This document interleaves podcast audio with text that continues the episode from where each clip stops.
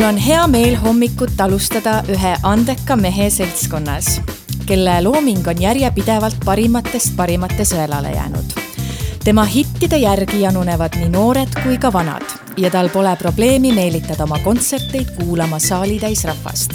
samal ajal valutab ta südant meie planeedi pärast ja juhib avalikes sõnavõttudes tähelepanu ka vaimsele tervisele mul on hea meel tervitada rambivalguses geniaalset muusikut Andres Kõpperit ehk Nöppi. tšau. tšau. no mis sellise introga viga mul kohe on äh, päev korda läinud.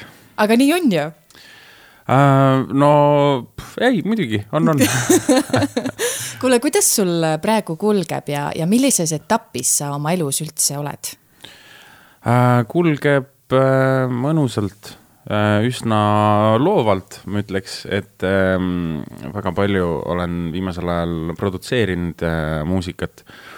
et äh, ma ütleks, et muusikukarjääris ma olen praegu sellises etapis, et äh, mulle meeldib rohkem produtseerida ja miksida ja teha tehnilist äh, muusikatööd, kui äh,, kui näiteks ise laulda, et ma äh, Äh, ja ma arvan, et viimased, ma julgen öelda, neli, viis, kuus äh, track'i, mis ma siis eksportinud olen, on olnud kellegi teise vokaaliga.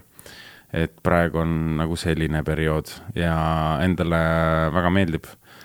pluss ma otsin äh, üldse sihukest inspiratsiooni kuskilt niimoodi X kohtadest, et, et selliseid tavalisi Äh, nagu armastuslaule hetkel kirjutada ei viitsi ja, ja, ja, ja ka produtseerida. et äh, selles mõttes on nagu sihuke uus, uus põnev äh, ajastu, ma ütleks. aga kas sulle siis pigem meeldib nagu stuudios nokitseda rohkem kui siis näiteks praegu kontserte anda? tead, mulle meeldib nende kahe balanss, ma ei viitsiks olla ka ainult äh, selline stuudiotegelane, et ma tõesti noh, kõik päevad ja kõik töötunnid eh, veedan stuudios. mulle väga meeldib see ja ma tegelikult, ma julgeks öelda, et ma vähemalt eh, tavatöö tundide arvu veedan ikkagi stuudios nädalas. et eh, ma julgen öelda, keskmiselt sihuke kümnest, kümnest kuueni olen ikkagi iga päev stuudios. ja siis on veel õhtuti kontserdid ka, et, et saab nagu Äh, mõlemat kuidagi sihukest äh, energiat äh, siis ma ei tea, läbi elatud, et, et, et mulle tegelikult meeldib ka see laivi pool väga. Meil on praegu selline jõulude-eelne aeg, kui me seda podcast'i salvestame ja meeletud hanged on akna taga, et kui suur selle aja fänn sa oled? kui suur auto sul on? Sa võid ka seda öelda. Väga suur just ostsin sealt ähm,. saad läbi rammida nende yes. massiivsete hangede. ja, ja hakkamegi siis autost rääkima juhatan ise oma vestlust. ei ähm,, ma olen ma olen täiega talvefänn äh,. nüüd, kui lumi on maas äh,, see on väga lahe äh, ma viibisin välismaal äh, sihuke poolteist kuud äh, ja tulin, ma arvan, äh, umbes tagasi, noh, täpselt kuu aega tagasi. kus sa käisid? ma käisin Indoneesias uh. ja kui ma tagasi tulin, siis oli täpselt sihuke, et nagu pluss üks, tuuline, just oli kella keeratud mõned nädalad tagasi. ülipime, kõle ja sellega võttis harjumine küll aega, et ma arvan, ma esiteks kaks nädalat olin haige ja siis äh, Äh, mentaalselt oli ka ikkagi keeruline. aga nüüd, kui on lumi maas ja mm, ma olen harjunud selle temperatuuriga, siis on ikkagi väga mõnus. mulle meeldib. et sulle ka pigem selline pilkane pimedus ja sügis nagu ei sobi? no ega ma väga palju inimesi ei tea, kellele sobiks. ma mõnda tean muuseas mm Nad leiavad nagu vabanduse, miks kod rohkem kodus olla ja miks ja, mingeid tubaseid tegevusi teha, aga mulle see ka ei sobi pigem jah, ütleme nii, et äh, jõuluaeg äh, mulle sobib, siis on ka natukene, ütleme nii, et jõuluaeg on natukene nagu mm, siis, kui äh, koroonaaeg algas. et äh, kõik inimesed said olla kodus ja sa tead, et terve maailm veits seisab ja sa ei pea rabelema, et mitte mingist, ma ei tea äh,, endale ette kujutatud rongist maha jääda et jõuluaeg on natuke sama, et, et kui ikkagi see kakskümmend detsember juba kukub, et siis on nagu, saab nagu südamerahuga kuskil diivani peal lebotada ja, ja kaminatuld vahtida, et ei teki sihukest äh, FOMO, vaid on hoopis JOMO Joy of missing out ja ma olen nõus sellega. aga Andres, tegelikult äh, sa oled kasvanud päris suures perekonnas. Teie peres oli neli last. ja, ja kõik on üsna pikad, jah ah, nii äh,? suures perekonnas jaa, äh, neli, neli, neli last, jah äh,. mul on kaks õde ja, ja vend. ja milline su lapsepõlv oli või millises õhustikus sa sirgusid suureks ähm,? jaa, ma olen, ma olengi mõelnud selle peale, et ähm, mm, no minu lapsepõlv oli kodu mõttes väga, väga chill, väga, väga hoitud ja ja, ja, ja ei olnud selles mõttes äh, nii-öelda koduseid probleeme või, või, või muresi ja ei ole ka pidanud äh, tühja kõhtu kunagi liialt, liialt kaua tundma ja, ja, ja talvel külma ja nii edasi, selles mõttes on olnud äh, väga äh, suur, ma ütleks, privileeg ja, ja õnn mm,. ja vahel vaatangi neid inimesi, kes tulevad mõnest väga raskest ähm, äh, kas perekonnast või riigist äh, või kust äh, või, või vaesusest, et siis nende inimeste drive edukaks saada on äh, jube suur äh,. et ma tunnen, et minu drive selle koha pealt on alati olnud selline, no sihuke mõõdukalt keskmine. et, et, et see on olemas, aga see ei ole olnud kunagi võib-olla selline, mis viiks ka maailma tippu. Ja otseselt ei olegi ambitsioon. aga selles mõttes see on nagu, nagu huvitav, huvitav küsimus jah, et ma arvan, et see, kust me tuleme, väga palju mõjutab seda, et mis me oma täiskasvanud elus saavutame või saavutada üldse tahame sul on vist siiani oma õdede-vendadega ka selline lähedane side või suhe, sest paaris intervjuus sa oled äh, mitmel korral maininud oma venda mm -hmm. ja ma käisin ühel kontserdil, kus sa tsiteerisid oma venda mm., kes oli öelnud mingi sellise lause, et vananemine on privileeg. mida pole antud paljudele just. jah, no tema omakorda. see jäi mulle hullult meelde. jah, mulle ka, mulle ka, ta ütles, et need sõnad ei kuulu küll talle, aga aga minu arust need on väga lohutavad sõnad või kuidagi kalibreerivad äh, väga hästi seda, et kuidas me tajume või näeme vanust. et ehm, see on, ma arvan, elukestev õpe ka äh, sellega, et aktsepteerida enda vanust ja oma elukäiku ja nii edasi ja, ja ja kui vahel äh, tundub äh, natukene see süngetes värvides, siis saab meenutada seda lauset ja minu arust see ikkagi teeb värvid vähe heledamaks. aga millega su vanemad on sind inspireerinud elus? Äh, see on väga hea küsimus. Äh, no minu ema on nagu niivõrd ähm, e, elurõõmus olnud nii kaua, kui ma mäletan, et see on äh, olnud alati hästi selles mõttes inspireeriv, et lahe, et, et, et nii paljudes olukordades näeb ikkagi nagu positiivset. ja, ja isa äh,.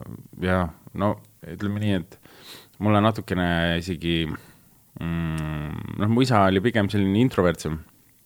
mulle isegi natukene nagu meeldis, et see ähm, selline äh, natuke sihuke tõsise Eesti mehe stereotüüp võib-olla aga, aga ta mängis selle kuidagi cool'ilt välja, et äh, ma arvan, et mingi aeg see kindlasti mõjutas mind ka, et et võib-olla võtsin midagi, midagi sealt üle. Kuidas muusika sinuni jõudis ja, ja milline esimene mälestus sul üldse muusikast on, kas sa mäletad? no ütleme nii, et muusika jõudis, ma arvan, jõudiski minuni läbi mu vanemate. Äh, mind äh, pandi muusikakooli.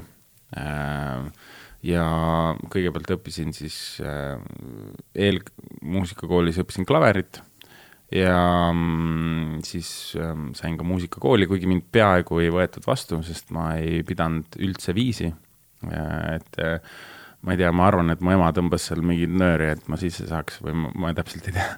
aga, aga seda ma tean jah, et, et, et see äh, jah, pigem taheti mind mitte võtta. et sa oled õppinud siis laulma?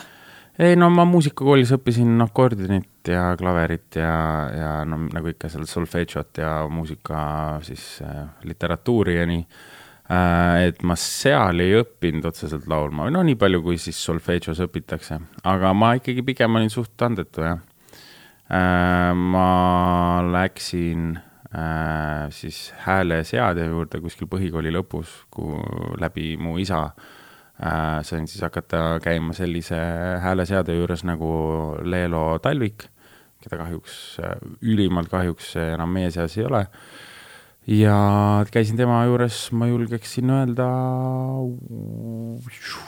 ma arvan, viisteist, üle viieteist aasta. Äh, ja niimoodi vahelduva eduga, et vahepeal käisin, vahepeal ei käinud, aga, aga jah, läbi tema ma õppisin siis ikkagi oma häält äh, nii-öelda kasutama ja, ja olen kindlasti talle suure tänu võlgu. Ja isale ka, et, et, et ta mind suvatses aidata sellega, et, et sinna tema juurde saada. ja jah, aga muusikani, eks ma arvatavasti jõudsin läbi muusikakooli, kuigi ma siis, ma arvan, ma ei olnud kirglik muusikafänn või muusika tegemise fänn, et see periood jõudis minuni tegelikult siis, kui mul oli muusikakool juba lõpetatud et võib-olla ma arvan nagu tüüpiline, et kui sul on miski on kohustuslik, siis seda nii väga ei taha, aga kui enam ei ole kohustuslik, siis tekib see äh, suurem tahtmine. et sa tegelikult oled oma häälega teinud tööd, et jõuda tegelikult sinnamaani, et ja, ja, ja, ja ütleme nii, et äh, no, looduse poolt äh, väga andetu äh, laulja, selles mõttes, et viisipidamised ja kõik need asjad ei olnud. see, et mina olen laulja, seda ma olen rääkinud ka oma, omajagu intervjuudes ka, ma ei tea, kas sa kuskil ei, on sulle kõrva jäänud ka, aga aga jaa, ei, see, et ma oleksin äh, laulja, et see ei olnud väga isegi äh, valik, see on kõige ebatõenäolisem äh, ja ma siiamaani ei pea ennast lauljaks, ma pigem ikkagi pean ennast muusikuks ja siis ma lihtsalt laulan enda laule vot. sest mulle tundub, et sa oled üks neist muusikutest siis ütleme nii, kelle hääle tunneb raadios kohe ära. sa ei hakka mõtlema, et oo, kas see oli nüüd tema või tema, et su tämber on nii eristuv, et, et, et sa tunned kohe ära. no see on ka puhas vedamine jällegi, et äh, ega väga palju kontrollida seda ei saa, mis hääl mul on, eks natukene erinevaid tämbreid äh, ka vahepeal meelega nii-öelda selles mõttes valin, et oleneb, mis registrist ma laulma pean, et kui on näiteks Sander Möldriga selline lugu nagu San Francisco, siis ta on madal ja sihuke õhulisem ja mõni muu lugu, mis on kõrgem just, et see on nagu sellisem äh,, äh, ma ei tea äh,, kuidas ma ütlen äh,, kuidagi kinnisem äh,, et selles mõttes äh, et nii palju ma saan seda mõjutada, aga hääl on nagu sul on äh, ja äh, ja selle koha pealt ma arvan küll, olenemata sellest, et äh, viisipidamine ei ole loomupärane, siis äh, jah, et, äh, et on ennegi välja toodud, et see on nagu äratuntav hääl, et selles mõttes see on puhas jopamine mm. -hmm. aga tõesti, Nöppi on saatnud ju päris suur edu seda projekti või siis sind kui artisti Nöppi ja, ja su lugusid mängitakse tegelikult üle maailma millises äh, etapis praegu nõpp on? uue äh, ajastu ootuse etapis äh,, et praegu mm, jaa, praegu ongi selline huvitav periood äh,, et ähm, nagu loomeasjadega ikka on nagu mingisugused etapid või perioodid, et ähm, mis muusikat ähm, parasjagu endale meeldib teha. ja, ja ma see aasta olen niisuguse normaalse hooga erinevaid, erinevaid palasi ikkagi kirjutanud ja produtseerinud. ja, ja ka erinevates žanrites ja nüüd meil ongi praegu täpselt selline tiimisiseselt otsustamise küsimus, et millise muusikaga me siis nii-öelda enne välja tuleme, et kas äh, nii-öelda aeglasema tempoga muusikaga või siis kiirema tempoga muusikaga laias laastus. et, ähm, et selles mõttes praegu on täpselt selline ristteel oleku hetk, äh, kus äh, on vaja palju otsuseid vastu võtta, et selles mõttes natukene frustreeriv ka mingis mõttes, äh, kuna äh, artistina ikka ideaalis on see, et niisugune tunne, et teed mingi loo valmis, on niisugune tunne, et tahaks kohe välja äh, panna ja jagada, aga, aga, aga tihtipeale see ei ole ka kõige mõistlikum ja vahel lihtsalt on mingid faktorid, mis seda segavad. ehk siis praegu on selline ootusärev hetk küll, et ma, mul järgmise aasta osas nagu ähm, ootused küll suured, et äkki saab ikka kõvasti rohkem muusikat välja antud kui see aasta. sest su tiim on ju ajaga kasvanud ka päris korralikult.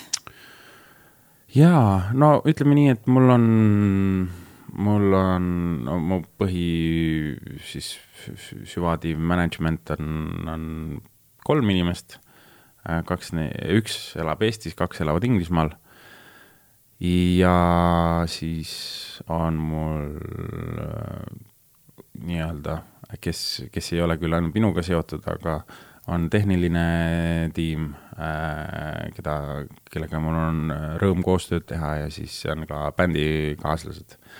et selles mõttes, kui mõelda, et sihuke kuus-seitse aastat tagasi ma käisin esinemas niimoodi, et äh, kõige alguses ma käisin üldse üksi siis hakkasin helimehega käima, et kahekesi, et siis nüüd meid on ikkagi sihuke viis kuni üheksa, et kui on mõni suurem ähm, kontsert, et siis on ikkagi juba väga suur punt, pluss siis management ja ja kõik, nii et selles mõttes jah, äh, ma arvan, et nööpiga seotud inimesi on väga palju ja ja see on ülitähtis, et need inimesed äh, on olemas, et äh, äh, üksi toimetada oleks ikka väga keeruline. Kui palju sinu tiim ütleb sulle ette, mida sa pead tegema ja, ja kellele jääb vahel siis lõppsõna, kas sulle endale või, või kellelegi teisele ka vahel?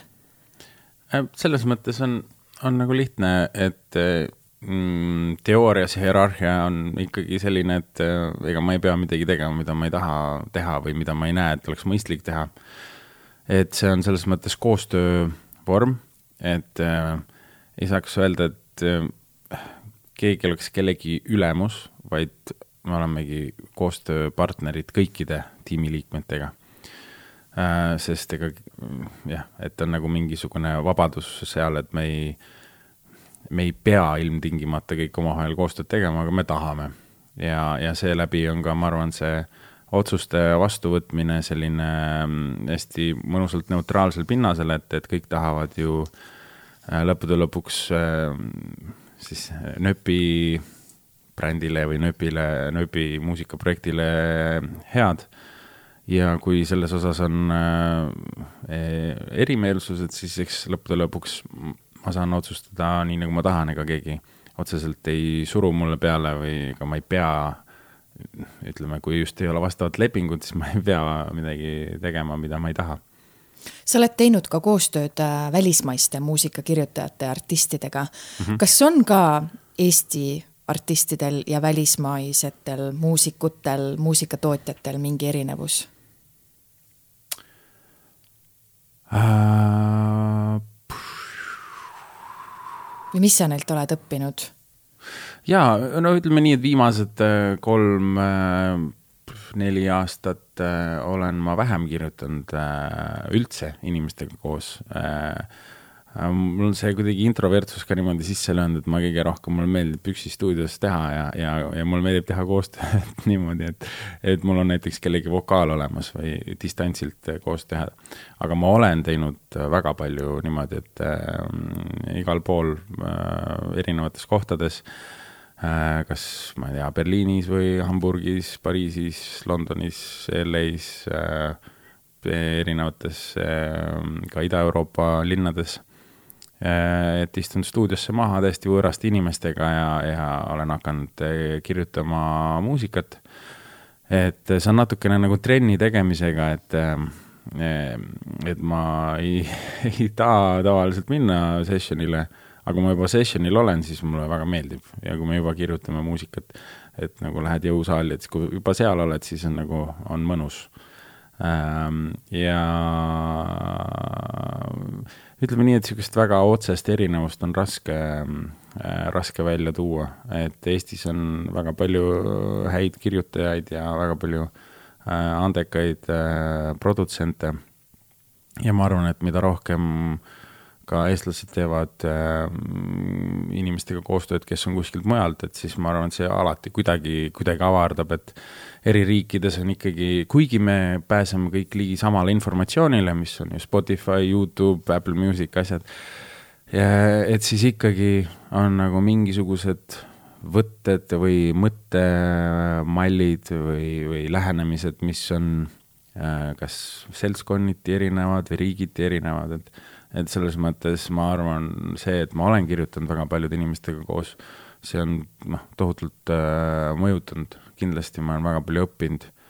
et see ei ole nii, et ma nüüd konkreetselt sellest mingisugusest sessioonist võtan kaasa selle täpselt asja, aga see niimoodi ajapikku akumuleerub, et äh, mingi tunnetus ja, ja asjad, et lõppude lõpuks tasub lihtsalt kirjutada hästi palju ja ja teistega koos kirjutamine, ma arvan, aitab ka ikkagi enda mugavustsoonist välja minna.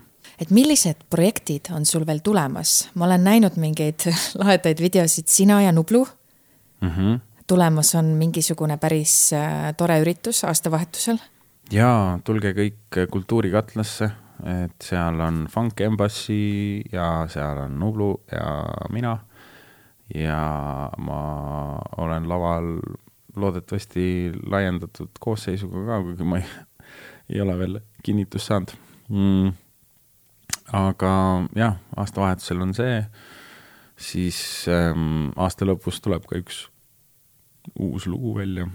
Mm,, mis on niisugune huvitav äh, loo sündimise, ütleme teist, ütleme nii, et teistpidine äh, loo sündimise lugu, et äh,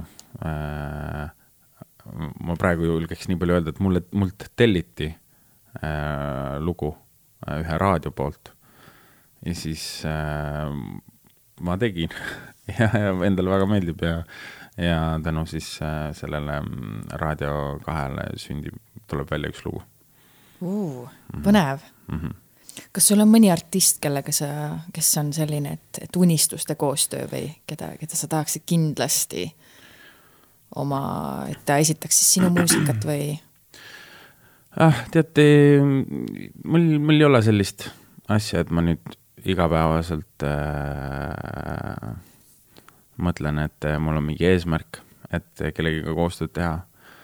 mul on väga palju artiste, keda ma väga austan äh,, vabalt võiks teha, ma ei tea, London Grammariga midagi koos, aga ma tean, et nad kirjutavad ise ja, ja, ja, ja feature eid minu arust teevad ka vähem, aga Äh, aga lihtsalt noh, et võib-olla vähemalt siiamaani võib-olla mind imponeeriks kõige rohkem mõni vokalist, kellel on väga lahe omapärane tämber. et äh, jah, et ma praegu jätaksin vastuse London Grammar. kes on London Grammar? aga milline su enda laul on sulle kõige kallim või nad on kõik sama kallid või millis, millisega sa tunned sihukest erilist klikki? kõige kallim ehk siis, mis on mulle kõige rohkem pappi sisse toonud võid ka seda öelda, ma arvan, see on väga huvitav um,.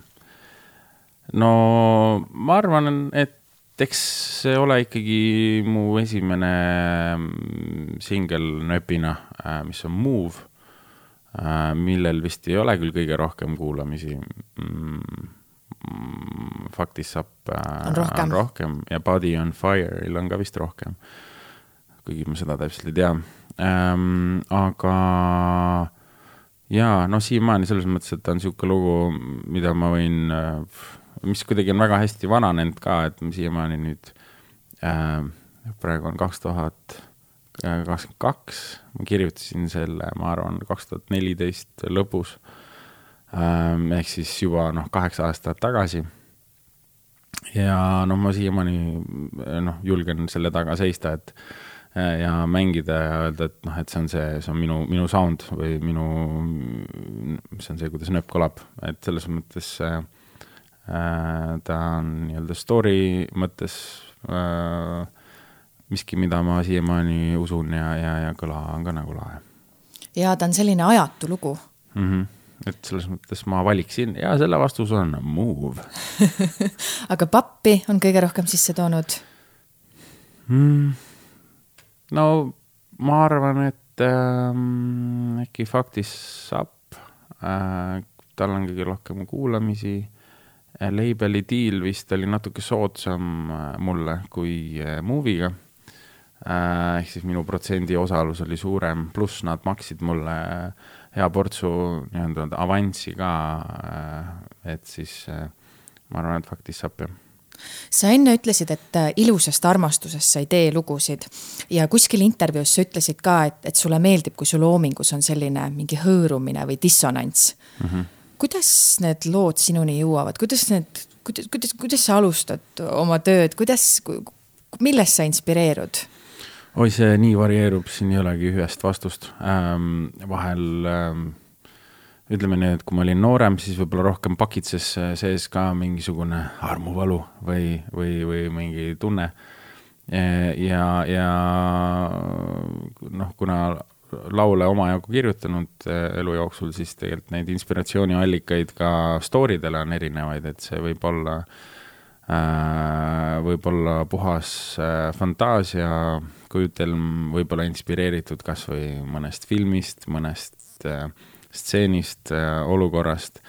teinekord lihtsalt äh, jah, tuleb, tuleb see info lihtsalt äh, kuskilt alateadvusest või mingisuguste tõenäoliselt kogetud kogemuste ja, ja informatsiooni mingisugune äh, sümbioos, mis siis formuleerub kuskil äh, kuklas, et äh, aga kõlaliselt ikkagi inspireerib kõige rohkem muusika. Et äh, mis mind kõige rohkem drive ib, on see, et äh, tahan neid kõlasi luua, mis siis ennast rahuldavad nagu niimoodi, et et kuuled mingit äh, pala, mis väga meeldib, siis mul on see, et ma tahan ka sellist muusikat tekitada, mis tekitaks seda tunnet, et ühe sõbraga, kellega ma kirjutasime kunagi Young Boy, üks Clifford mm,, temaga äh, jaa, Äh, rääkisime ka, jõudsime järelduseni, et, et, et goosebumps, et, et ka kananaha ihule toomine on see, miks me muusikat teeme. aga sul on ilmunud ka minu meelest geniaalne EP Folktoonik ja sa oled mm. ka hakanud julgelt nagu eri stiile miksima ähm,. eristiilide miksimine on väga lahe sest ma arvan, et siis ähm, jõuab näiteks mõni niši žanr äh, jõuab inimesteni, kes muidu seda ei kuulaks. et näiteks ega me niisama, noh, ma tavainimesena niisama võib-olla Aafrika muusikat ei olekski nii palju kuulanud, aga kuna äh, ma mängin niisugust Aafrika sugemetega tantsumuusikat, mis tihtipeale on see, et on võetud, noh, ala nagu Trad Attack võtab mõne vana salvestise, mõne kuulsa meloodia ja, ja teeb selle modern, modernsemaks, et seda on tantsumuusikas skeenes hästi palju. ja see on see mõte, kust mul see tuli ka, et kuna ma mängisin hästi rohkelt niisugust Aafrika sugemetega Äh, siis justkui folkmuusikat, siis ma mõtlesin, et noh, et, et, et mis mind eristaks, oleks see, et ma saan võtta selle meie väikse riigi folkmuusikat ja seda siis äh, teha tantsumuusika mm, võtmes. Ja see selles mõttes oli jah, ootamatu samm äh, küll, et, et, et see, et, et üldse, et ma reliisiksin muusikat, kus ma ise ei äh, laula et äh, see kunagi tundus natukene mõeldamatu, et just kuna, nagu sa enne mainisid, et see hääl on justkui see eristav asi, et siis kui seda ei kasuta, et siis võib-olla äh, erilisus võib natuke nagu ära kaduda, et mul on hea meel, et äh, ka läbi produktsiooni ja, ja lihtsalt muusikalise kõna, kõla mul on õnnestunud seda natukene nagu hoida, et inimestele ikkagi meeldib. ja siis sa leidsid duo Ruudu? jaa esimene tegelikult remix nendest, mis ma tegin, nendest folktoonika asjadest oli Mari Kalkuni oma, lihtsalt raadiost kuulsin ta lugu Metsavele mäng ja, ja lihtsalt äh, hakkas kõlama see peas kui, kui house'i track. Ja siis läksin stutsi ja tegin ära, võib-olla isegi mitu kuud hiljem tegelikult. et see on ka vahel huvitav, et äh, mul on mingid mõtted, mis tekivad, näiteks nüüd Instagramis ka või noh, et ma olen jaganud mingisuguseid äh, videosi, mis ma olen teinud, äh, mingeid remix'e mingitest podcast idest või, või täiesti random videotest. et mõned need Tiktoki videod näiteks on mul jäänud radarile a la pool aastat tagasi, siis äh, scroll in oma siis neid äh, mõtteid, siis vaatan, aa, et see video, et mul oli kunagi mõte kuskil autoga sõites, et võiks teha sellest remix'i ja siis, siis nüüd teen hoopis pool aastat hiljem näiteks ma tean ja ma vaatasin su sotsiaalmeediat ja see on ülilahedalt äh, üles ehitatud, et, äh, et äh, sa teeb, lisad sinna sellise mõnusa huumori ja sellise stiilipuhta mingisuguse videolahenduse, et see on, ma arvan, artistile igati nagu lahe väljund. Cool, thanks. ma, mulle jäi just silma see äh, Brad Pitti äh, kohvireklaam mm., mis sa tegid justkui järgi, et hmm. see oli päris äge jaa äh,, Mart Varesega, kes siis oli sellel operaator sellel sketšil, me tegime ka Mardiga ähm, eelmine aasta ühe sketši, mis on ka kuskil mul olemas Tiktokis ja Instas, on äh, Wolf of Wall Street'i asi ähm,. Ah, ja, ja, ja. panin mm -hmm. ennast sinna. et selliseid asju on täiega tore teha, et, äh, et üldse kogu see nii-öelda manipulatsioon Äh, mis, mida võimaldab filmikunst. see on ülilahe, äh, ma tegelikult armusin sellesse juba siis, kui ma olin väike, et ma ise olin äh, noh, Rets Sõrmustusisanda fänn äh,. lugesin raamatut enne, kui see tuli üldse kinno ja umbes mul oli esimene raamat oli niimoodi lõpetamas, kui ma järsku nägin treilerit, et Sõrmustusisand tuleb. ja ehk siis ma vaatasin seda, noh, ma arvan, ma olen vaadanud, ma ei tea, kas sada korda, aga aga võib-olla sinna lähedale. ja siis, kui ma väiksena vaatasin seda Sõrmustisanda Making of'i VHS-i pealt veel äh, mitu korda. ja siis äh, mäletan, et minu jaoks oli täiesti mm, mind blowing äh,, et kui, et seal olid mingid stseenid äh, a la Frodo ja Sam'i vahel äh, seal kolmandas osas, kus nad äh, seal tülitsevad äh, et äh, tegelikult nad üldse ei olnudki oma, noh, seda stseeni nad ei teinud kunagi kordagi koos, vaid see oli filmitud, äh, ma ei tea, pooleaastase vahega nende erinevad suunad, et kus nad seal mingi maas maadlevad.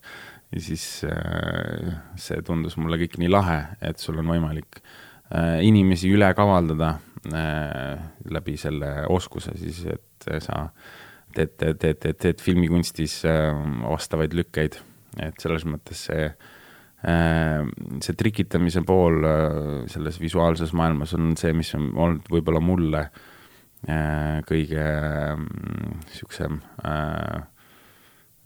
ma ei tea, kõige erutavam. aga tõesti, sa oled ka olnud ju režissöör ja mm, -hmm. ja kahekümne ühe aastaselt teinud oma täispika mängufilmi Vasaku jala reede. Ma väga hästi mäletan, kui see tuli mm. ma olin selline keskkoolis äkki ja siis see oli ka tohutu sensatsioon, sest minu koolis päris mitu äh, näitlejat mängis seal mm.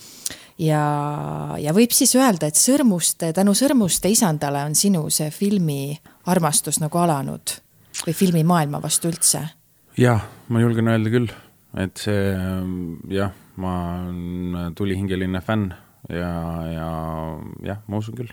Aga millist filmikunsti sa ise täna jälgid või armastad või, või vaatad? no pigem vähe ähm,.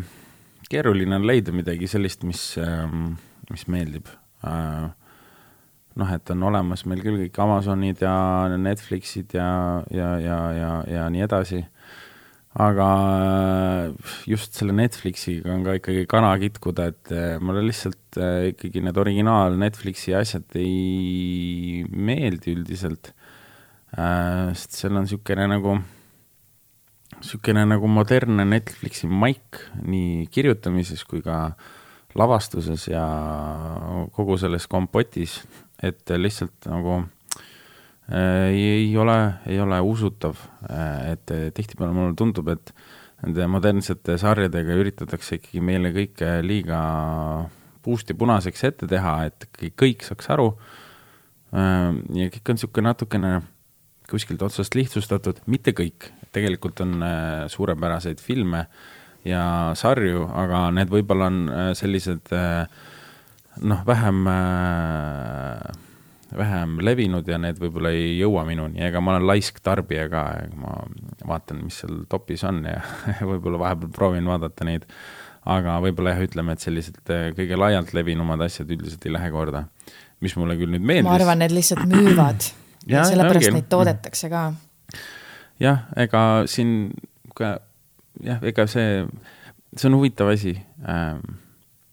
Äh, et kui muusikas miski on väga laialt levinud äh,, ma ei tea, mõni Ed Sheerani lugu või, või mis iganes äh, track, siis mul on seda kuidagi raskem kritiseerida või öelda, et see ei ole hea, kui ta on number üks lugu näiteks, et siis on see, et noh, et ma, mul ei ole selle vastu midagi öelda, sest järelikult ta toimib, järelikult ta on number üks, noh, järelikult on noh, midagi seal õigesti tehtud või hästi kirjutatud. aga kui on mõni Netflixi sari number üks ja ma vaatan seda ja mulle ei meeldi, mul ei ole mingit probleemi öelda, et noh, see on jama, noh. kirjutamine on jama, operaatori töö on jama, et mulle üldse ei meeldi.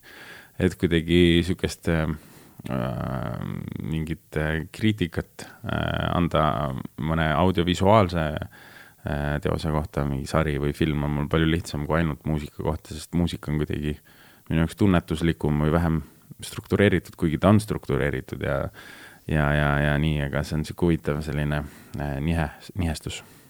aga mis on sinu aegumatud lemmikfilmid või?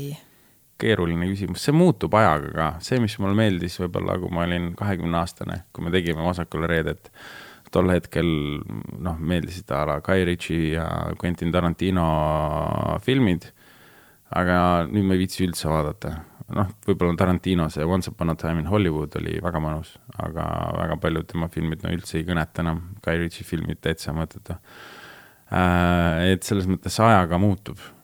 aga selline, no ütleme, viimaste aastate väga hea kinoelamus mul oli Dune äh,. ta oli küll sihuke omamoodi kummaline film, aga aga sellise nii-öelda mainstream kinofilmidest äh, ma valiksin selle kui sulle antakse väga suur eelarve ja kõik võimalused teha sinu unistuste film, siis mis sa praegu teeksid või kas üldse? ma praegu ei viitsiks jah äh,, mul ei ole äh,, mul ei ole sellist äh, kihku sees, et teha filmi äh,. ma praegu rahuldungi nende lühikeste äh, klippidega. ütleme nii, et kui oleks, siis noh, kui ma hakkaksin seda äh, lumepalli veeretama, siis, siis ma arvan, et see kirg äh, tekiks äh,. ja, ja kindlasti ma mõtleksin miskit välja, aga noh, filmi tegemine on nii pikk protsess ja nii äh, raske protsess, et, äh, et, et see äh, režissöör, kellega ja noh, sõber Arun, kellega me kunagi tegime Vasakule reede, noh, ta on siiamaani režissöör ja, ja ajab filmi asja ja siis ma kõrvalt näen ka, et et ikkagi see on väga, väga, väga suur tegemine, mis iganes filmi ajamine, et võtad Tanel Toomi, noh, see tegi Tõde ja õiguse, ma ei tea, kaua sellest. megaprojekt. no ma kujutan ette, et see oli mingi kümneaastane projekt, et saada sellest idee algest kinolinani, et selles mõttes see on see on äh, väga keeruline ala äh, ja, ja kui ei ole võib-olla seda mm, nagu iga asjaga, ütleme ka minu töö võiks olla väga paljudele ülitüütu äh,. lihtsalt istud arvutis ja, ja teed, ma ei tea, valid kiki ja snare'i sound'e ja, ja, ja noh, selles mõttes, et see võiks olla tohutult tüütu, kui see ei ole see, mida sulle väga meeldib teha aga siis sa saadki väikeste dooside kaupa seda niimoodi sotsiaalmeedias välja elada, on ju? jah, jah, et mulle hullult, noh, seesama Brad Pitti sketš, mis sa mainisid, et see, see oli täiega tore tegemine. Ja jällegi niisugune manipulatsioon, et eh, ennast seal Brad Pittiga ära vahetada, et see mm, selline jah, see trikitamine mulle meeldib, jah. Sa oled kuskil intervjuudes öelnud ka, et sulle sümpatiseerib Brad Pitt näitlejana või isikuna? pigem isikuna jah, ma näitlejana äh, selles mõttes, et ta nagu, ta on hästi karismaatiline ja tal on, on see, noh, see X-faktor on suurepärane ja millal iganes Brad Pitt on ekraanil, ma viitsin vaadata ja see ei tähenda, et ma arvaks, et on, ma ei ütleks, et ta on nagu väga hea näitleja. minu arust ta on hästi šabloonne või selline, ta on äh, nagu ta teeks ennast kogu aeg järgi, selles mõttes, et eriti ma arvan, viimase kümne aasta filmid on ikkagi nagu natukene karikatuursed selles mõttes, aga sellest hoolimata äh, ma, mulle meeldib vaadata filmi, kus on Brad Pitt lihtsalt kuidagi, ma ei tea, George Clooney ja võib-olla üles kasvanud ka nende näitlejatega alates Oceansist. et, äh, et selles mõttes see on nagu vahel, no see on natukene, ma ütleks, see on sama nagu näitlejate puhul on sama halastamatu see X-faktor nagu ka lauljate puhul. et noh, et lauljana, kas sul on see asi hääles, et inimesed tahavad seda kuulata või ei ole. et see ei ole väga palju, mida sa saad selle jaoks teha ja, ja kas sul on see X-faktor, et näitlejana, kas sind on huvitav vaadata lihtsalt ähm, ekraanil, et see, see ei peagi isegi olema. Tihtipeale sa nagu näitlejana, sul keegi teine võib olla palju parem näitleja ja usutavam, aga sa nagu ei viitsi. et selles mõttes on sihuke huvitav äh, vedamise case ka. ja, ja erinevate inimeste peal toimivad erinevad äh, karakterid ka et näiteks noh, kui ja. ma võin öelda, et keegi on äh, väga karismaatiline, siis võib-olla sõbranna ütleb kõrvalt, et ma ei tea, ma ei näe temas midagi. et see on ka huvitav, kuidas mingid inimesed meile mõjuvad. ja, ja täiega, näiteks nagu äh, Benedict Cumberbatch, osade tä naiste täielik äh, lemmik ja teised naised on nagu miski koll see on, et selles mõttes see on väga lahe, et nii on, nii et nii on elus ka Äh, et kes, et ei ole kõigil sama maitse, muidu oleks ikkagi nukker. ja, ja igav ka. ja, ja, täiega. aga sinu loomingust õhkab ka igasuguseid viiteid ja, ja lüürikat tegelikult äh, kliimaprobleemidele. miks see sulle korda läheb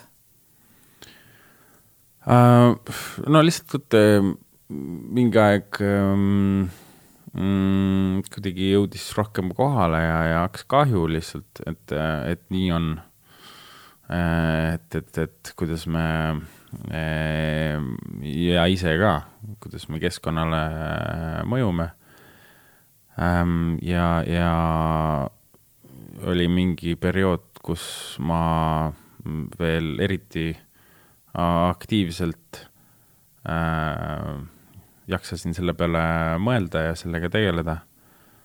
aga, aga ja ma imetlen neid inimesi, kes siiamaani või noh, kogu aeg seda oma hingeasjana ajavad, et, et on erinevaid ähm, gruppe ja, ja, ja inimesi, kes siis, ma ei tea, hoolitsevad selle eest, et äh, Eesti mets püsiks ja ma ei tea, Eesti loomastik ja liigirikkus ja, ja, ja ma arvan, et äh, see ongi ka la, nagu variant, kuidas asjale läheneda, et sa ei hakka tervet maailma päästma, vaid sa äh, võib-olla hoolitsed selle eest, et eh, sinu, ma ei tea, maakoha ümbruses või kodu ümbruses, ütleme nii, et, et sa lihtsalt võtad väikse, väikse ampsu, et tihtipeale liiga suure ampsu võtmine, et terve maailma raskust enda õlgadel kanda, et siis see, ma arvan, väsitab ära või tekitab selle lootusetuse tunde, et peab võib-olla niisuguste väikeste võitude haaval äh, minema. aga jah vaadates lihtsalt üldse nagu, mis maailmas toimub, eks see entusiasm endal ka käib üles-alla, et, et see on naiivne äh, lootus, et enda tegevus midagi muud, muudab, see niimoodi natukene nagu võib-olla pendeldab, et äh, ähm, lõppude lõpuks jah, võib-olla enne seda maininud ka, aga, aga noh, on tihtipeale arutlus selle üle, et, et kas see, et mina nüüd prügi sorteerin või mina midagi äh, muudan või teen või kaitsen või millegi eest äh, seisan, et kas see äh, lõpus midagi muudab, et vaadates, mis toimub, ma ei tea, Indias või Indoneesias, et kuidas seal äh, see miljardite mass äh, loodust mõjutab, siis noh, lõppude lõpuks mm, ma usun, et mida populaarsem on Äh, roheline mõtlemine, seda rohkem selliseid poliitilisi otsusi ka tuleb. et need lõpuks, ma arvan, et need, mis mõjutavad, ongi need poliitilised otsused. aga et sinna jõuda või et poliitikud julgeksid neid vastu võtta, siis lihtsalt peab olema need signaalid inimeste poolt see, et see ohverdus või see äh, äh, uue suuna võtmine oleks äh, soojalt vastu võetud. oled sa ise teinud mingeid elustiili muudatusi? Äh, no nüüd ma arvan, paljud asjad on minu jaoks äh, ähm,, no see, ma, ma vahepeal pikalt äh, tarbisin äh, väga vähe liha äh,. lihtsalt ütleme nii, et seda informatsiooni on ka noh, nii palju ja inimestel on keeruline, see on see, et, et ei ole tihtipeale sihukest selget äh, suunist ka, et mis siis nüüd ikkagi tegema. sa ei tea, mida uskuda yeah.. et selles mõttes see on hästi keeruline teema äh,. et, et, et ma noh äh,, usun, et kui olla täitsa taimetoitlane, et siis peab kindlasti seda nagu teadlikult tegema. et kuna ma ise olen niivõrd laisk, siis ma ikkagi äh, äh, proovin süüa liha nii, et, et ei oleks nagu liiga ahne äh, looduse suunas. Aga et oleks äh, tervisele piisavalt, et kuigi seda saab kindlasti ka tasakaalustatud süüa nii, et sa ei pea tegelikult liha sööma, teadmata midagi tervise Äh, teadusest, on ju. Äh, aga äh, noh, sellised lihtsad igapäevased asjad, et mingid prügi sorteerimised ja et vahepeal, kui võimalik, siis mitte autoga sõita ja sellised väiksed, noh, mitte kuidagi, ma arvan, ma ei eristu sellisest keskmisest äh, inimesest, vähemalt äh, praegu. näiteks isegi olen täna võtsin kohvitopsi kaasa, mis nagu minu pigem on harv äh,. aga ma arvan, ma olen see aasta ikkagi mitu korda seda teinud juba. et võtnud ühekordse kohvitopsi kaasa, et, et iga kord, kui ma seda teen, siis ma selles mõttes teadvustan endale seda, mis on teinekord ka jabur, et lähen noh, et väga palju sõidame bändiga ju suvel näiteks bussiga mööda Eestit ringi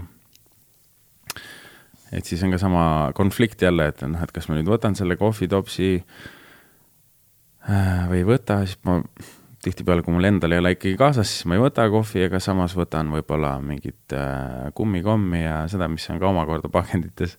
et siis on nagu selline äh,, et ma selles mõttes ma mõttega äh, olen äh, suhteliselt äh, kaasas küll, et kui on mingisugused asjatud ressursi raiskamised või meil ma ei tea, backstage'is jääb äh, kõvasti toitu üle, siis on ka noh, see tundub äh, nii mõttetu raiskamine, aga seda kogust niimoodi täpselt äh, äh, kontrollida kogu aeg, et, et äh,, et oleks zero waste, siis on ka nagu keeruline, et, et äh, ma arvan, jah, ütleme nii, et mõttega asja juures, aga praktiliselt on äh, raske olla selle koha pealt ideaalne ja ma täitsa mõistan seda. kas sa oled näinud, ma arvan, kindlasti oled Leonardo DiCaprio Instagrami? ja ikka follow in teda, jah. no vot, ta on, mulle meeldib see, et ta on kogu oma selle nii-öelda tuntuse siis ära kasutanud, et pöörata tähelepanu just sellele teemale, tegelikult on asjad jumala jamasti mm. -hmm. et äh, meie loodus ja planeet nagu ma ei tea, muidugi ma ei tea ka neid kõiki tulemusi ja mida, mida vaadatakse, on ju kuskilt mm, -hmm. et kui kiiresti need jääpangad sulavad ja, ja kõik see osa mm. -hmm. aga, aga hirmus on veits küll mõelda selle peale, et a la viiekümne aasta pärast meil võib olla nii, et. jah, kui mitte varem. kui mitte varem, on ju jaa, ähm, see, et seda ongi raske ka äh, teadvustada. Ähm, ma ei lugenud seda raamatut lõpuni, äh, aga alustasin sellise raamatuga nagu Don't even think about it äh,. autoriks on George Marshall, mis siis räägib sellest, et miks me ei miks me ei suut-, miks me ei usu kliimamuutust. ja see on nagu huvitav sihuke psühholoogiline analüüs seal ja toob erinevaid näiteid äh,. kasvõi üks näide oli Ameerikas siis orkaaniga pihta saanud linnaelanike intervjueerimine et äh, loogika oleks olnud see, et nüüd pärast seda, kui see orkaan neid äh, tabas, et siis nad ikkagi valivad poliitiliselt seda erakonda, mis äh, nii-öelda usub kliimamuutust ja mis teeks rohelisi valikuid. hoopis risti vastupidi, see kallutatus läks hoopis nagu konservatiivide poolele ja, ja, ja siis see raamat arutleb selle üle, et miks see, miks see nii juhtub ja et, et kuidas tegelikult, äh, et see on noh, inimlikult mõistetav ka. et, ähm, et lihtsalt ähm, see on vist teatud määral enese alalhoiu instinkt, et oma enese potentsiaalset nagu hukku, siis on raske äh, nagu uskuda või, või seda nagu tajuda, et ka see raamatu autor ütles, et ta kliimamuutuste nagu tagajärjest ja sellest on aastakümneid nagu teadnud või olnud sellega kursis, aga see, et ta seda reaalselt selle, sellisena ka tajuks, et äh, selleni jõudmine võttis tal väga palju aega, et see oli väga raske. Vau, ma arvan jaa, see on ju täitsa nii ja teine asi on kindlasti see, et ma arvan, et inimesed aina rohkem ju kaugenevad nagu loodusest ka. ja võib-olla looduse väärtustamisest ja, ja siis kõik, mis me teeme, noh, tundubki nii, et aga tegelikult no mis ikka juhtuda saab, reisida meeldib, on ju, asju tahan ka tarbida mm., et see kõik ongi ilmselt läinud lihtsalt nii üle käte, et, et seda stoppi on kuskil väga-väga raske peale panna. Jah, ja ega ongi äh, ise samamoodi, et senikaua, eks, eks me oleme natuke sellised äh, äh, lasteaialapsed kõik äh,, et keda peab nagu korrale kutsuma, aga kui ei ole kedagi, kes korrale kutsub, siis ongi nagu selline karistamatu tunne ja endal ka noh, et, et kui, kui keegi nüüd otseselt ei keela mul nagu seda topsi osta, onju, et siis no ma võib-olla vahel ostan, onju, või, või noh, nii, nii, nii edasi, et et ähm, eks praegu äh, on tulemas kindlasti huvitav aeg. tead, ma lugesin ühte uuringut, kus, äh, kus siis selgus see, et äh, need lapsed, kes olid kasvanud looduses üles, neil olid täiskasvanuna vähem vaimse tervise probleeme depressiooni, ärevust, ATH, mis praegu diagnoositakse peaaegu igal kümnendal vist mm. -hmm. see on väga nagu kuidagi meediapilti tulnud mm. -hmm. ja sa oled rääkinud intervjuudes ja isegi peaasi.ee-ga teinud koostööd, et äh, kahekümnendate alguses sinu vaimne tervis ei olnud ka nii hea, kui see oleks võinud olla ja ega ta siiamaani võiks olla parem, aga, aga noh, alati aga jah, ei kahekümnendate ja seal, seal enne isegi ka, ei kindlasti oli keerulisi aegu ja siis räägiti sellest vähem ka, et ma arvan, et juba kui see infoväli oleks olnud teistsugune, eh, nagu see võib-olla mulle tundub vähemalt, et tänapäeval on, et rohkem räägitakse sellest ja see on nagu okei okay,, et, et kui sul on äh, mingid mentaalsed raskused, asjad, et äh, ala, no igal teisel on et selles mõttes juba see, ainult see fakt on niivõrd nagu lohutav, et sa ei ole oma mingi murede ja asjadega üksi või et see ei ole nagu häbi, häbiasi, et äh, juba ainuüksi see äh, minu arust on juba miski, mis täiega palju aitab. aga kuidas need väljendusid sul, kas sa tundsid mingeid füüsilisi sümptomeid, äh, mõttemustrite kordumist ähm,? jaa see, ma arvan, et see igasugune see ähm, mõttemustrite keertrepp on kindlasti üks asi, et äh, üks asi, mida ei tohi teha, või oma, oma kogemust vähemalt on õhtuti enne magama minemist mingisuguseid äh, muresi hakata lahkama või kuskile vastuseni jõuda, et see tavaliselt äh, nii ei käi, et et see aju on niisugune kummaline Äh, asi, et ma kindlasti selles mõttes vaimset äh, nõu ei, ei oska anda ja ei tohigi anda, aga ma arvan, et põhiasi on lihtsalt ikkagi äh, lihtsalt rääkimine nendest asjadest.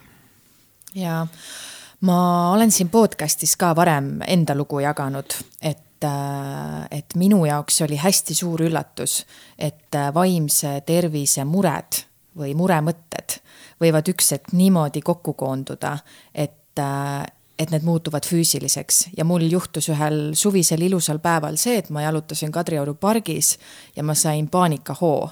ja see oli nii hull paanika nagu hoog, et ma pidin minema EMO-sse mm.. ja siis sealt selgus, et see on tegelikult äh, vaimse tervise häire mm.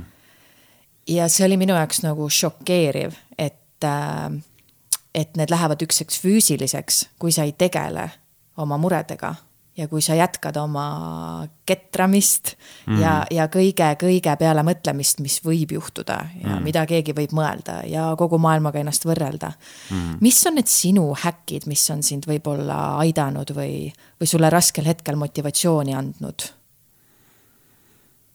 mm.? no ma ütleks, et kõige kasulikum asi, noh, ta ei aita lõpuni välja, on ikkagi füüsiline aktiivsus, et see on see, millega. trenn. jah, et ta ei pea isegi otseselt trenn olema, aga see võib olla ka, et sa, ma ei tea, jalutad äh, rohkem kui peaksid. ja, või alustad vähemalt sellega ähm, ja ikkagi, mis iganes hingel on, et nendest asjadest kellegagi rääkimine, on see sõber või, või kaaslane või vanemad või, või psühholoog või psühhiaater. et ma arvan, et ehm, need kaks asja, ega ma jah, midagi muud väga geniaalset ei oskagi eh, lauale panna, ma arvan sest ma arvan, et peaasi.ee teeb praegu ka väga tänulikku tööd ja nad mm -hmm. teadvustavad neid muresid ja probleeme. sellepärast, et meil on väga suur hulk noori, kes on depressioonis ja väga ja. raskete vaimsete probleemidega. ja sa enne mainisid seda teistega võrdlemist.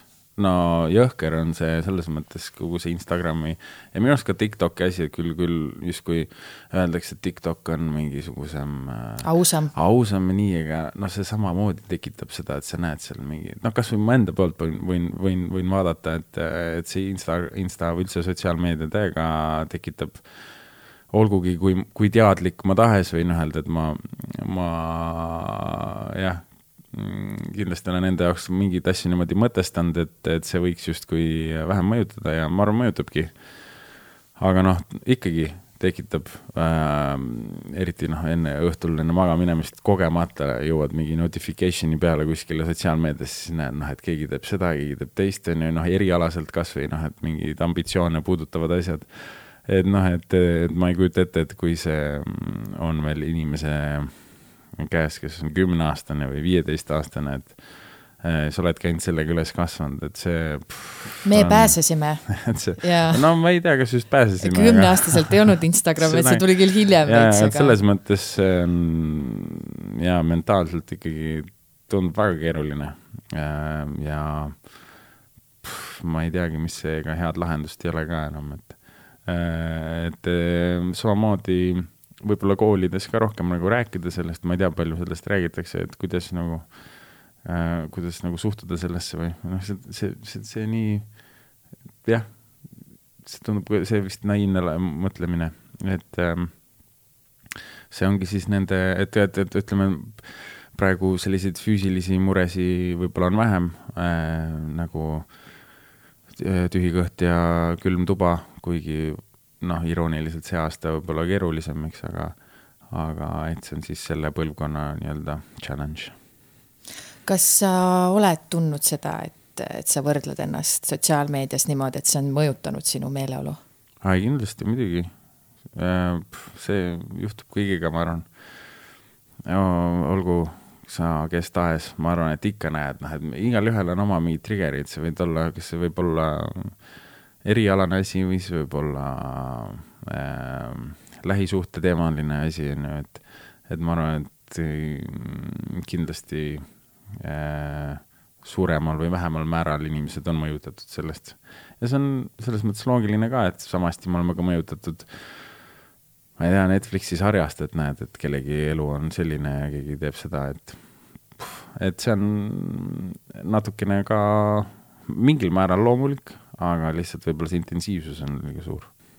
tead, ennem kui me lõpetame, siis äh, eelmine külaline oli mul siin podcast'is Kristjan Järvi mm., kes äh, kiitis sind väga mm. ja ütles, et äh, sa oled tema jaoks vabaduse ja siiruse kehastus.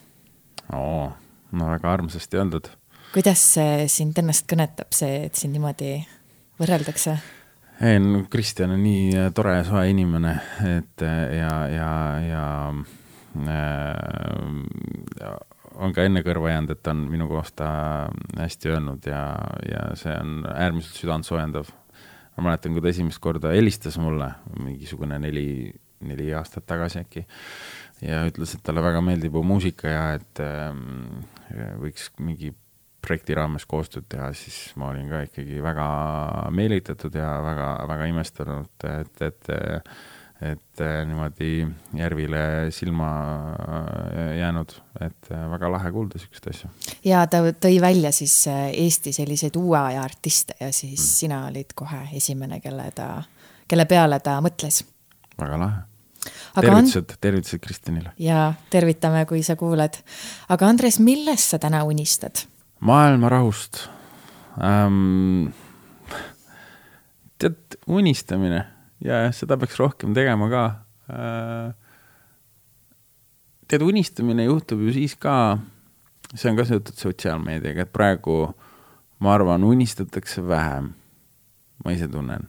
Äh, et unistamine ju toimub siis, kui sul on igav.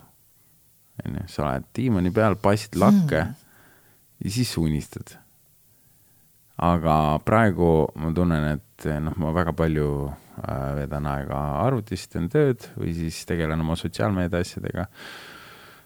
siis võib-olla suhtlen kellegagi siis on juba õhtu käes, siis ma lähen magama, siis ärkan üles, teen oma asju, et unistamisele jääb vähem aega ja võib-olla vahepeal, kui võiks unistada, siis selle asemel, ma ei tea, passin ka, mis Tiktokis toimub või. sest ma tihtipeale jõuan ikkagi sotsiaalmeediasse ka läbi selle, et ma ise postitan midagi või vastan mingitele kommentaaridele ja siis on seal mingi, mingi asi ikka püüab pilku ja siis äh, äh, vahel jään ikka scroll ima ka. ja kui seda näiteks ei oleks, oleks igav äh,. ma ise äh,. ma ütlesin sellise lause peale kunagi, et life happens when you are bored. ma ei tea, miks inglise keeles on, aga elu hakkab, elu on siis, elu juhtub siis, kui on igav. ja, ja noh, et ja minu arust kõige põnevad mõtted tulevadki autoga sõites või duši all olles või siis, kui sa ei saa olla kuidagi äh, häiritud siis äh, muudest asjadest nagu telefon või arvuti või raadio või, või keegi, et siis peadki ainult enda peas siis nagu midagi huvitavat mõtlema. noh, autos saad raadiot kuulata, aga, aga noh, mõte sama. ja, ja unistamisega, ma arvan, on sama asi, et raske on unistada, kui sa samal ajal vaatad mingit kassi videot, noh, sa võid küll unistada, et äkki ma saaks selle kassi endale, aga aga, aga ma arvan, et need on omavahel seotud ja, ja tänu sellele, et äh, iga minut äh, päevast ma olen mingil määral hõivatud, siis on ka vähem aega unistamiseks. ja, ja ma tegelikult... ei olegi selle peale niimoodi mõelnud, aga see on tõesti tõsi. et me oleme nii nagu pisid kogu aeg elamaks mm., tegemaks, toimetame ringi, et seda aega unistamiseks on tõesti vähe mm sest ma mäletan, noh, kunagi oli ikkagi, kunagi oli kogu aeg igav, ootad midagi. siis, kui sul on igav, siis, siis nagu mõte läheb äh, rändama ja, ja nagu väga paljud. et kui ma mõtlen ka endal neid Instagrami või, või sotsiaalmeedia mingeid sketše või see Brad Pitti idee, no see tuli mul sellest, ma nägin seda ja siis lihtsalt hüppas pähe, aga, aga noh, mõned, mõned ideed tekivad, siis ma peangi võtma nagu et ma olengi diivanil pikali ja passin lakke ja siis äh, esimene tund äh, lihtsalt on mingid suvalised mõtted ja siis, kui aju hakkab maha rahunema ja niimoodi, et siis hakkavad tulema sellised põnevad, fantaasiarohkemad ideed mm. -hmm. aga aitäh sulle mm, -hmm. aitäh, et aitäh. sa leidsid äh, muusika kirjutamise kõrvalt äh, aega siia tulla, lobiseda tund mm -hmm. aega põnevatel teemadel. Rõõm, rõõm, väga tore. Ja ma jään huviga ootama, mis siis, millega nööp meid üllatab. jah, kindlasti tasub, kus see Mihkel nüüd tuleb, kindlasti äh, tasub äh, hoida silma peal Instagramil ja ikkagi äh, tunda FOMO ja vaadata at Noeb Music sotsiaalmeediat. Nii et hea kuulaja, tee seda aga ja, aitäh sulle. aitäh teile. Äh, uue külalisega on Rambivalgus teie ees juba järgmisel nädalal. seniks äh, nautige lund, äh, talve ja imeilusat jõuluaega ka, nii et tšau, pakaa. häid jõule